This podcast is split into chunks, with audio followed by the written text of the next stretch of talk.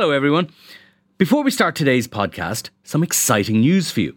You can experience the Inside Politics podcast live in Dublin on May sixteenth when Hugh Linehan, Jennifer Bray and I will be joined by Cliff Young of Ipsos, one of America's top pollsters, to talk about the U S election, our own local and European elections and much more. It's a breakfast event kicking off at eight a.m. in Trinity College. If you'd like to attend, you can get tickets at irishtimes.com forward slash events. That's irishtimes.com forward slash events. I hope we see lots of you there. I've always said that the election should happen at the best time for the country. Now is that time. There's nobody who needs a homily from Micheál Martin. Look, they've taken our policies. They are bereft of policies. He could be just saying that to get voted, and he doesn't even do any of it. This is Election Daily, the special series from the Inside Politics podcast team at the Irish Times. I'm Hugh Linehan, and every evening we are keeping you up to date on this general election campaign with our finest reporters. And in today's case, that means Jennifer Bray and Harry McGee. You're both very welcome. You say that to all your reporters. Yeah, I do, actually. I'm completely uh, fickle, fickle, absolutely promiscuous even. Anyway, we, still, we still love it, Hugh. Thank you we so do. much. I'm anyway, flattered. Scarlet, I am. Jennifer, hot news off the press. Mary Lou McDonald will be added to the head-to-head debate on R T E tomorrow, Tuesday evening. Yes, indeed. And I think uh, over the weekend we saw a huge um, a huge amount of cross-party support for her to be included in that debate. People from Labour, people from Fianna Fáil, you know, from across the board. So it's kind of inevitable that they would have to do this. And I suppose if you look at the polls uh, and the trend that's very clearly emerged, um, it shows that, you know, Sinn Féin are right up there with, with Fianna Fáil and Fine Gael. So, so they, is this purely about to, the polls? Because um, R T E obviously made one decision several weeks ago and they've made a different decision now. Is what's driven that that Sinn Féin have risen by, I suppose, depending on what poll you count, but across, on average, about six or seven percent. Yeah, definitely. I mean, it would have to be taken into consideration. And not only that, but when you have the other two leaders like Leo Varadkar and Micheál Martin coming out and saying, I think that she should be included, then you have kind of everybody agrees and really you kind of have to do it. So it's sort of inevitable. I was not surprised at all that they've included her, but I do think it will make for an absolutely fascinating debate um, because it changes the whole dynamic if she's there. So the the previously you could have expected to see Micheál Martin and Leo Varadkar kind of go for each other um, and maybe, you know, skin and hair might fly. We might see a bit more passion that we haven't seen in, in these debates so far. But now I think they're actually going to have to rein it in a little bit because if they both pile in on Mary Lou McDonald, I think visually that looks really bad. Um, she used that to her advantage in one of the debates last week. Exactly, yeah. And it puts her in kind of this really strange win-win position that, you know, if they go for her, they kind of look bad. And if they don't, well, it's easier for her. So I think she's in a I think she's in a pretty sweet spot right now. So, but either ways, it'll be fascinating to see how they handle it. I think, honestly, if they want to avoid any kind of uh, criticism along those lines about optics and the, the, the visual nature of it after, they probably just all need to get completely stuck into each other. Mm, there's something to look forward to, Harry. I mean, it's kind of, I remember at the very start of this campaign, this was supposed to be the big set piece, the one, if the whole thing was still in the balance, that would make all the difference, the head-to-head between the two potential Taoiseach, and now it's something else entirely. Yeah, everything has been thrown on its um, head in this election. I was looking through at some of my own predictions from um, from about a week or two weeks before the campaign started, and they are spectacularly wrong. And I think everybody's campaign was predicated on Sinn Féin having a poor election, and it was based on how poorly they did in the local and European elections last year. The mistake I made in analysing that, and I think everybody else did, I think Sinn Féin themselves uh, were not uh, forecasting a particularly strong election for them. They were looking at consolidation, was is that Sinn Féin was a party of opposition, not a party in uh, government. And the fall of last year can be reversed by those in opposition, as happened with Fine Gael, for example, in twenty ten, where they hit a nadir in June when Enda Kenny's leadership was challenged. And then suddenly, within three or four months, they were within a whisker of becoming an overall majority. In fact, it was only the late Project Fear Tesco ad that the Labour Party issued at the time uh, that really prevented Fine Gael getting an overall uh, majority. So Sinn Féin have benefited from one thing, and it's it, this mood for change. And there's a discernible mood for change. It was identified by our opinion poll last week, and I'm sure it's going to be uh, identified uh, again tonight. And that has out out-trumped, if you excuse the kind of the jeu de mots, the play of words there, it has out-trumped everything else in this election. And there are analogies, I don't want to be too simplistic about it, to be drawn with Brexit, that people want change and they don't really care about the um, consequences. So Fine Gael and Fianna Fáil have been battering them away for the past five or six days, talking about their crazy economic policies, and they're going to lead us all in true rack-a-ruin. And the clear uh, message from the people is, we don't really care. We look at Fine Gael and Fianna Fáil. Uh, people are always saying they should go into coalition with each other. But I think a lot of people out there regarded the confidence and supply arrangement between the two parties as a form of coalition. Almost as a form of coalition, mm. of a kind of a coalescing or merging of the two parties. So when they started looking for, for something else, and this a lot of them are this generation that have been excluded from home ownership, that have been excluded from permanent jobs, who are paying exorbitant rents, sometimes have to move home with their families and have this great volatility in their lives. And then they see the older generation who have all the things that they desire but just can't have. They want something that's completely different. And they look at Fianna Fáil, uh, which is saying change, but they don't identify change in Fianna Fáil. They look at Labour and the Greens and they don't see sufficient change there because they're willing to go into coalition and their messages just haven't been strong enough. So when it came to a party of change, the obvious uh, repository for that was uh, Sinn Féin. And even even people will say, well, Sinn Féin didn't have a particular strategy, and they didn't. It doesn't matter. Sinn Féin are the party that, you know, who cares if Kerry drew mm. with Dublin in the All-Ireland final? It was Dublin that won the five in a row, and they have benefited from it. And they've had a, uh, a campaign where they haven't engaged very much. It's almost like they pressed the cruise control button at the start. They allowed Mary Lou, Ó Broin and Pierce Doherty to do most of their bidding. They haven't had lots of policy announcements like everybody else, and it has been a winning formula for them. So if Sinn Féin have pressed the cruise control button, have Fine Gael now broken the glass and pressed the panic button, Jen? They have pressed the full-on red panic button. I was talking to one Fine Gael T D today and I just said, you know, are you worried? And they said, I'm beyond worried. I'm just beyond worried at this stage.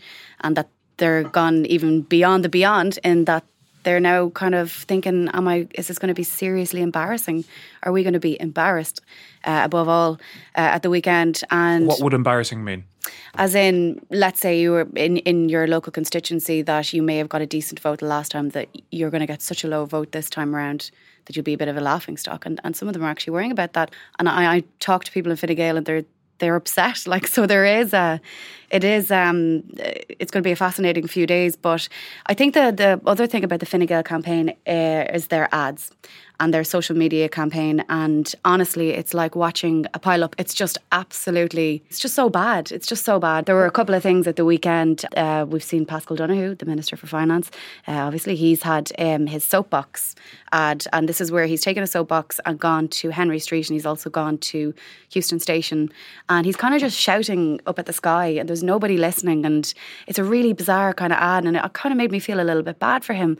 But their social media strategy is just, I don't know who who is organising it or what they're thinking, because it's not working and they're just be they're, they're actually, to be honest, they're a bit of a laughing stock, um, and which I, can be a disaster on the internet. You get it wrong, yeah. And all of a sudden you're getting memed and rememed all over the place, which yeah. is what happened with their no to coalition with Sinn Féin ads. They all got very upset when people were ripping it apart. That's what happens on the internet. Well, exactly, yeah. And, and that particular ad that you're talking about obviously was something that was put up by Leo Varadkar on Saturday, and he said, I've asked my ministers, you know, would you go into coalition with Sinn Féin? And it's no, absolutely not, not a chance in hell. No way. No. No way. Definitely no. Not a chance. Nope. Never. No way. Of course, that video was going to be taken and put by other parties to different questions, such as, will Fine Gael stop wasting public money? No, not a chance. No way. You know, or, uh, you know, will you fund the Sláintecare report? And always when these things happen online, people say stuff like, oh, you guys are just falling into the trap. They just want you to share it. You know, this is what they want. They're, there's a big grand plan here and you're not seeing it. Um, but actually, when um, I put out a tweet on Saturday laughing at one, the Labour Party video, and immediately got these texts or uh, WhatsApps from someone in Fine Gael saying, this is not acceptable. This is really unfair. These parties are breaking the, the fair play pledge that we all signed, that we wouldn't misrepresent each other online. You know, and I think you should ask them these questions.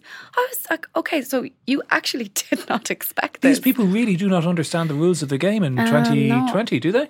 I just don't understand. Mm, sometimes, I don't... yeah, sometimes rules of the game are there are no rules. Well, indeed, well, they don't yeah. understand that. That's, you know, that's the way it works. I mean, the, the, the Pascal soapbox things I thought were kind of interesting as well as cringe cringe making oh. because there's a sort of an, there's an attempt, I suppose, to do a Pascal version of that famous moment that Brian Cowan uh, did in two thousand seven, where he came out and basically put the fear of bejesus into a bunch of Fianna Fáil voters who were about to defect and got them back over the line and won the election. A lot of people feel for for Bertie Ahern, along with the debate. He was going to be the voice of reason. You've got to stick with us because we're a safe, safe pair of hands.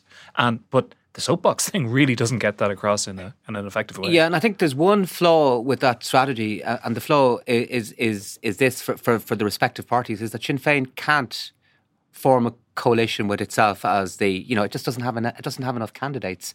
You know, it has forty-two candidates. Its prospect, I'm just doing a tot-up there, I, I, on a really good day, I can't see it winning more than thirty seats. That would be a really good day for the party. twenty-seven, I, I can see it win. twenty-six and twenty-seven, I can see it win uh, relatively uh, handily based on, on opinion poll figures. So, um, you know, if we go back to the P Ds in two thousand two with kind of single, uh, single party government, no thanks, which was a very effective scare tactic. The Tesco ad by the Labour Party with Fine Gael in two thousand eleven was very effective. But they don't work with Sinn Féin because Sinn Féin, people know that Sinn Féin won't be... Uh, in in power. And it just it seems that people are disinclined to look at the, the detail this time. They're looking at the big picture, and they're looking at uh, this election seems to be determined more that by more more by mood uh, than by detail, as far as I can see it uh, so far. And even if you look at the debate, I mean, the, one of the things that's been very noticeable is that all of the conversation has revolved around Sinn Féin. They've made themselves the conversation of this election, and that's played to the benefit of the party. And Mary Lou McDonald being excluded from the first debate, her exclusion actually, in a way, paradoxically, uh, made her the, the, the, the, the winner of that debate.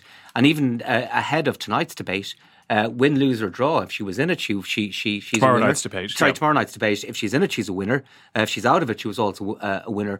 And even when she's in it, uh, the the other two party leaders are going to have a very difficult time, because if they attack her, uh, a lot of their, their attacks on Sinn Féin ba- is based around its economic proposals, and I think the, the the attacks are going to come along the same lines. And then she can easily point out and say, well, we're the Change Party, and as you can see, these guys are exactly the same, and they're ganging up on me now. So that, I think, will play to Sinn Féin's benefit as, as well. So the graph that went down for Sinn Féin as the twenty sixteen campaign went along hasn't happened so far. I think there might be some correction towards the end of the week where people might have second thoughts about Sinn Féin, but Sinn Féin are going to have a good election, okay, no matter what. Hold that thought for a minute. Just to mention again that we're going to be holding an Inside uh, Politics election event for subscribers next Wednesday evening in front of a live audience in Trinity College Dublin, where we will join by Fintan O'Toole, Jennifer O'Connell, Jennifer Bray, who's right here with us, Mary Minahan and Pat Lee, to discuss the state of general election twenty twenty. At that stage, there will only be one full day of the campaign left before the moratorium kicks in on Friday. And that is just one example of the benefits which flow your way if you go to irishtimes.com slash subscribe and sign up for a digital subscription, with the first month costing only one euro. So, Harry, give us some numbers. How bad could it get for Fine Gael? Um, Fine Gael could lose uh, seats in constituencies where it has one se- seat. Like, for example, Dún Laoghaire, where it had three going into this election. Of course, Concordia was there. It could end up with one. It'll lose its seat in Dublin North West. I'm pretty sure of that, despite Noel Rock- Rock's efforts. But then you have seats and dangers in places like uh, Carlow Kilkenny, where it is two. They could slip down to one, uh, slip down from two to one in Clare. Uh, they could lose uh, a minister in Meath East. Uh, Darren O'Rourke, uh, the Sinn Féin candidate, has at least a possibility of getting a seat there. And then in other constituencies in Dublin and elsewhere, uh, Fine Gael could uh, have ambitions of seat gains uh, uh, thwarted. And one place that has been given as an illustration of that is Tipperary, where the party had no seats and has put a huge amount of effort into recovering that seat, including this very elaborate uh, candidate selection process. And there are indications there that that strategy might backfire Uh, on uh, Fine Gael. And um, yeah, the, the party just has failed to fire, fire during uh, this election uh, campaign. And ironically, uh, the seats that that uh, that that Fine Gael is forfeiting might actually be going to Sinn Féin. So Sinn Féin has forty-two candidates. It's not going to win in every constituency unless there's a monumental change, uh, which might happen, but I, I doubt it. But my own thought says that they could win between twenty-six and thirty Uh, seats. They look like they might keep their two in Dublin Midwest.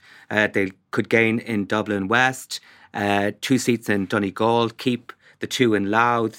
Um, they could also uh, gain in Meath East, as I said. Darren O'Rourke mm. is their candidate there. Wexford, where they didn't have uh, hope after the local elections. Sure, they didn't even win the council seat there, yeah. They, they could win there. And then there, there were ones that are kind of slightly lesser probabilities. Uh, Galway West, where the party did very poorly. Uh, it's a very tight constituency, but they might be in the in the running there.